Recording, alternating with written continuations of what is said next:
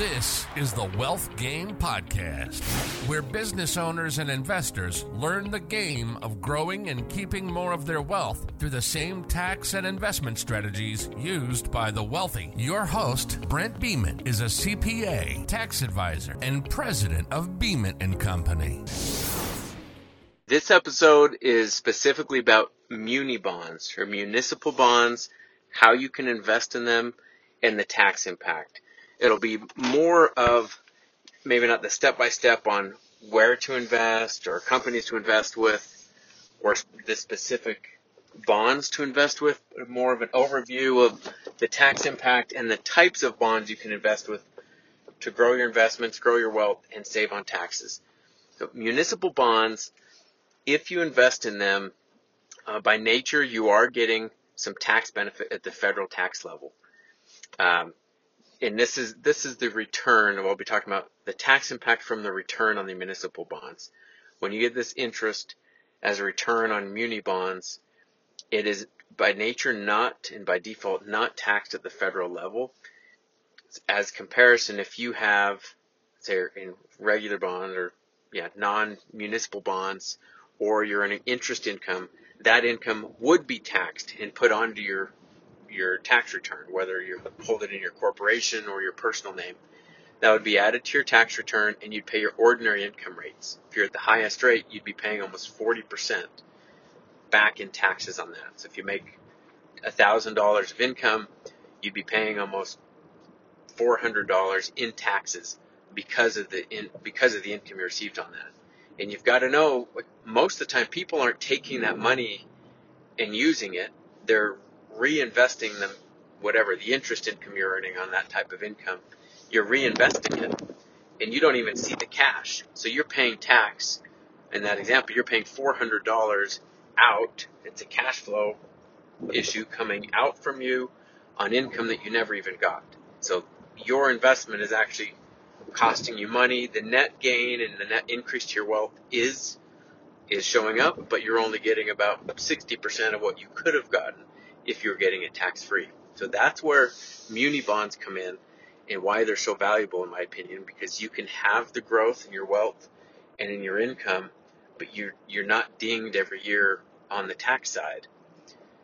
And that's on the federal side by default. And I keep saying that because there are some special or unique municipal bonds. If you plan right you can get the federal tax side tax free or the, the income on the federal side is tax free. You can also get the income on the state side tax free as well. So you've got to watch like the specific bonds that are that you're investing in. And normally I, I will I use a financial advisor to help with the investments in my muni bonds. And I'll tell them like, hey, you need to invest in these states because I can have I can receive that income tax free in, in those states.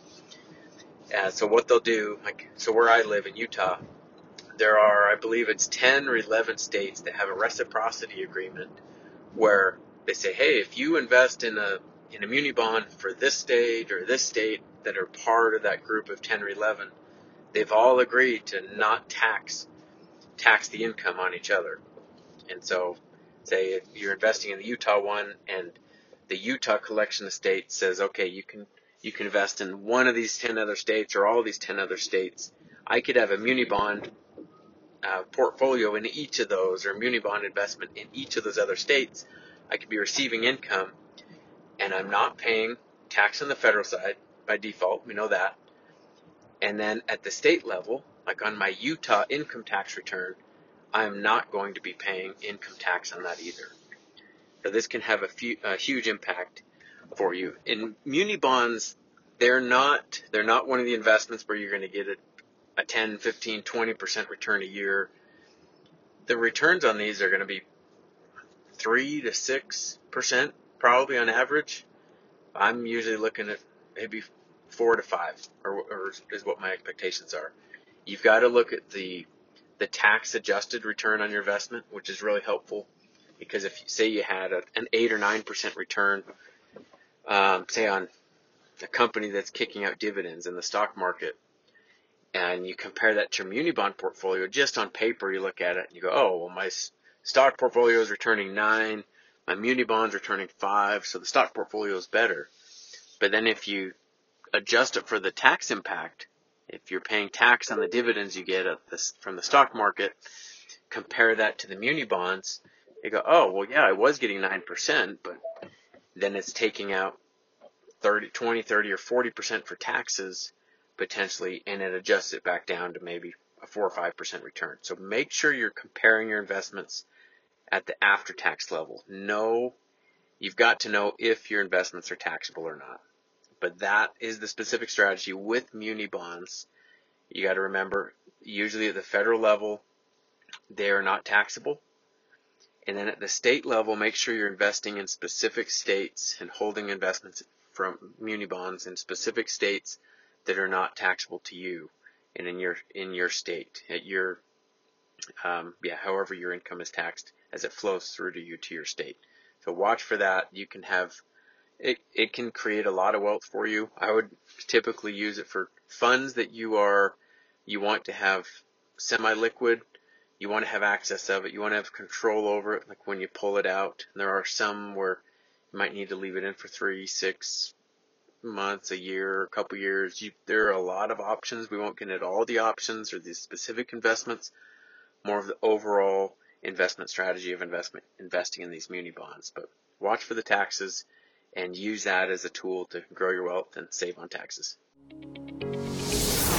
Thank you for listening to today's episode. Be sure to subscribe and please provide a review of what you thought of this episode. For specific topic requests or questions to be covered, please email questions at wealthgamepodcast.com.